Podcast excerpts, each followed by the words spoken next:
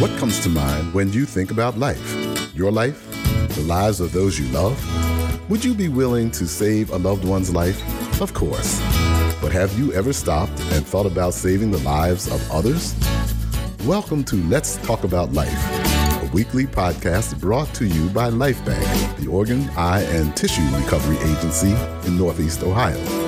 Donation can be a complicated subject, but when it is broken down, it is really all about life. So spend a few minutes as we unravel the complexities of donation. So come on, let's talk about life.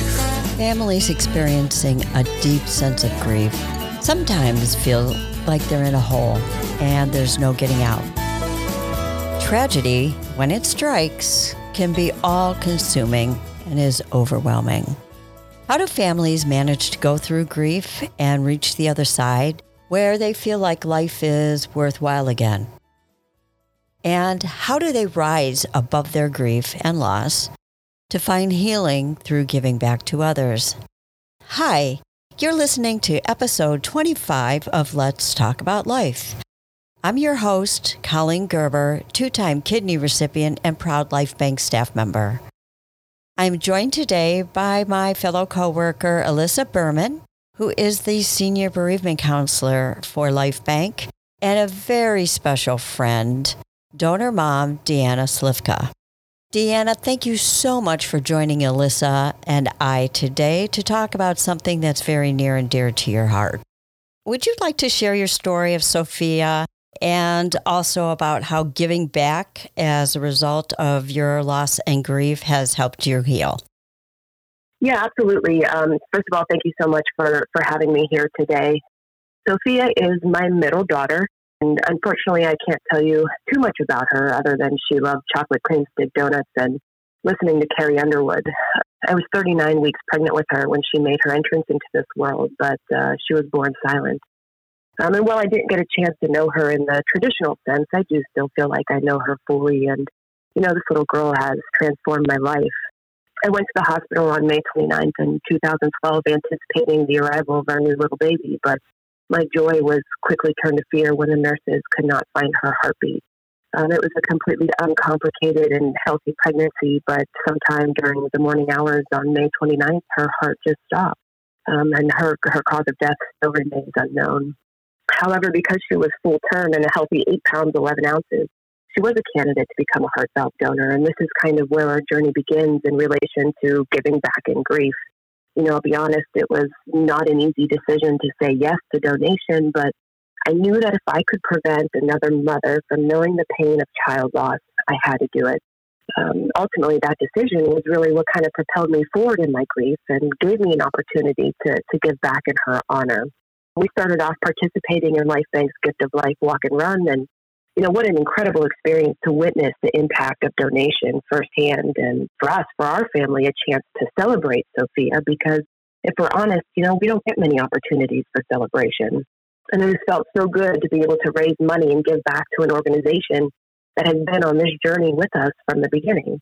Through Lifebanc, I've also been able to share Sophia's story to those in the medical field, particularly those involved in labor and delivery, and kind of talk about the importance of giving families the choice to know that donation can be an option.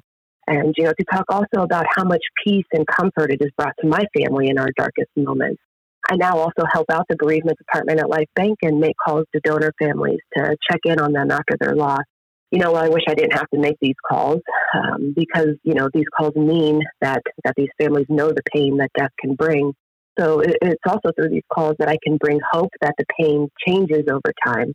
And, you know, that sometimes what feels like moving on may not be possible, moving forward is. And how great that I can call these families and speak their loved one's name to them and remind them that, you know, we don't forget. Finally, one of the biggest ways that I've given back is by creating a nonprofit in memory of Sophia called Sophia's Wings. After learning of the need for grief counseling in my area, specifically related to pregnancy and infant loss, I felt called to step up and fill that role. I was given a gift of grief counseling by Elissa through Lifebanc, and you know, the healing that brought me has been immeasurable. It normalized my grief and taught me that both joy and pain can coexist and helped me find new ways to channel my grief. I wanted to give that gift to others.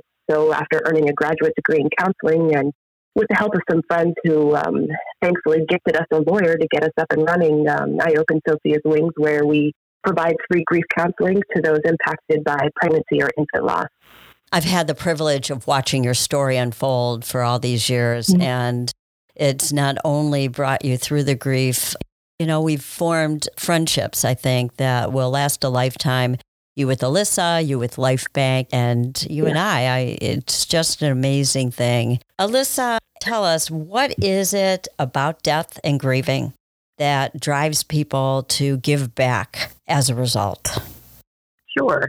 When in the thick of it, we do not realize that death and grief will open us up to compassion and provide a sense of depth in our lives. But Deanna is living proof of this truth. And I want to say, when it comes to expertise, one of the things Deanna didn't share is through this process, she went back to school. She got her license to be a counselor. And so her expertise is not just as a mom, but as a professional. And she really is an example of how grief can either ruin us or mature us. Just depends on what we do with it. And there are so many people who report extensive, personal growth following bereavement, because the goal of the journey of grief that when we work at Lifebanc and that I encourage others is rediscovering life in the ways that give us reason to get ourselves out of bed in the morning and to make life, matter. It's natural to be lost before people find meaning. And usually that's where I meet people, right in that moment where they're completely lost in their grief.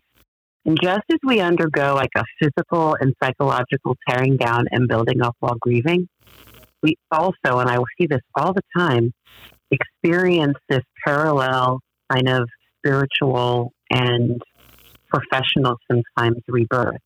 The challenge is to withstand that destruction. The challenge is often to embrace the confusion and the not knowing. Because if we do, my experience is that I watch people come to the other side with a renewed sense of their purpose in the world.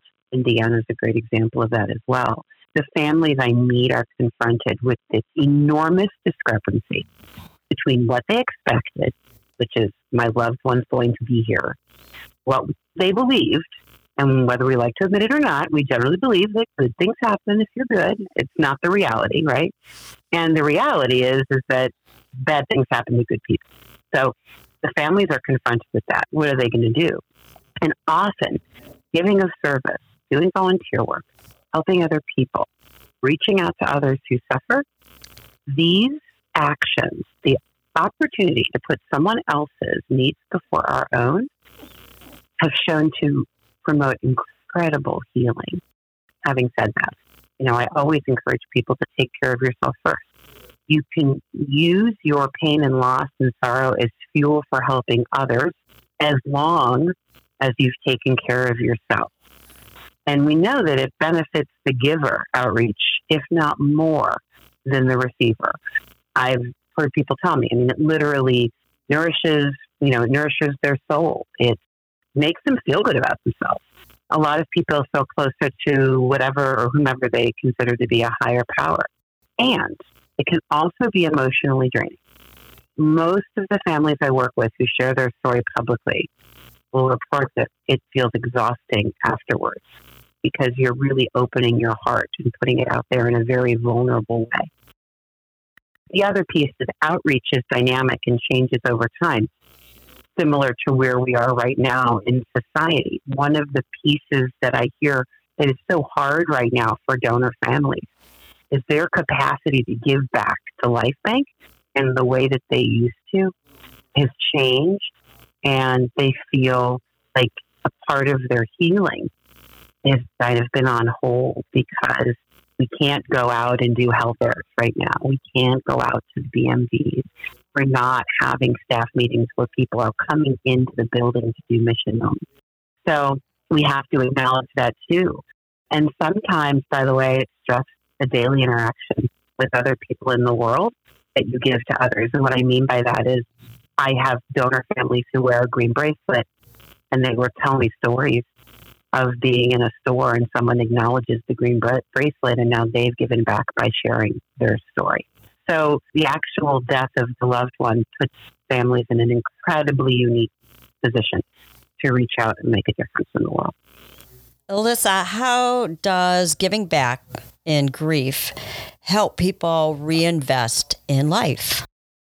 Well, the main piece is that connecting with life again, which people do when they give back, enables them to start making that reinvestment in life in general. When we care enough to dedicate ourselves to the living and to the future, that is how we build our life back bit by bit. When we accept and channel that pain into something that didn't even exist before. Sophia's Wings is a great example. It didn't exist for the loss of Sophia. We create this meaningful experience that's a direct result of our loss. And the reinvestment is the ultimate expression of human resilience. It is the ultimate triumph of the human spirit. And it's that idea that we're familiar with, right? The idea of the phoenix rising from the ashes. And we say to ourselves, okay, this has happened. What am I going to do with it?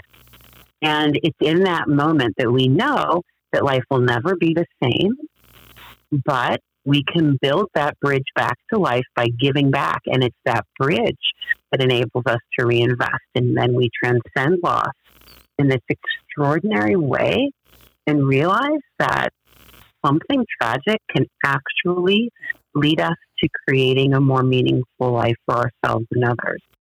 And I have to say, it's important. This does not mean that you have less pain. It just means that you're choosing this path of meaning in spite of and including the pain. Deanna, how has giving back through your grief helped you to reinvest back into your life? Yeah, Colleen, honestly, Sophia's death broke me in so many ways. But as I slowly learned to kind of live in my new reality, I learned that giving back in my grief not just helps me get out of bed in the morning, but it gives me the chance to keep her alive. Every time I give back, I feel her. And, it's in those moments that I get to be her mom. While it certainly took time and effort, I came to the realization that much of my purpose was it was hidden in my brokenness. Like Elissa had mentioned about the question that we ask ourselves, now that this has happened, what do I do about it? And I can remember asking why, why me? Why my family? Why my daughter? And when I changed that question from why to an acceptance of, okay, this is my life, I started asking, what now? Where do I go from here? I can remember reading a quote that read something like, grief is just love with no place to go. And oh, did I feel that? But, the truth is that love I have for Sophia can be shared with others. That love has places to go. And when we take all that love we have and we invest not just in our lives, but in the lives of others, we have the power to change the world. Maybe not in some big, bold way, but in the quietness, maybe we help others heal too. I can only say that I remember seeing Sophia and hearing her story. And I can't help but think, although she's not here with us, she's teaching us and we're learning from such a wonderful little girl. Deanna, thank you so much for sharing your story with us. And Elissa, as always, I appreciate your expertise and your great compassion for the work we do at Lifebanc, which is helping not only to save and heal lives through donation, but to heal our donor families that have given the gift of life. If you're a donor family and you're struggling on your grief journey, please know that you can always go to lifebanc.org and click on the resource tab. There's a sub-tab for donor families. There are many resources there that you can use to help you on your way to healing. Thank you for listening today, and I invite you back next week. And come on, let's talk about life. Thank you for listening to Let's Talk About Life, the podcast that is changing lives. Organ, eye, and tissue donation is truly all about life. Life given, life received, and lives saved and healed. If you have questions about today's podcast, reach out to us at info@lifebanc.org or visit lifebanc.org for more information. If you are already a registered donor, we thank you. If you are not, take a few minutes to do something heroic and register to be an organ donor by saying yes at the BMV or online at lifebank.org. Literally, someone's life is depending on it. Donate life.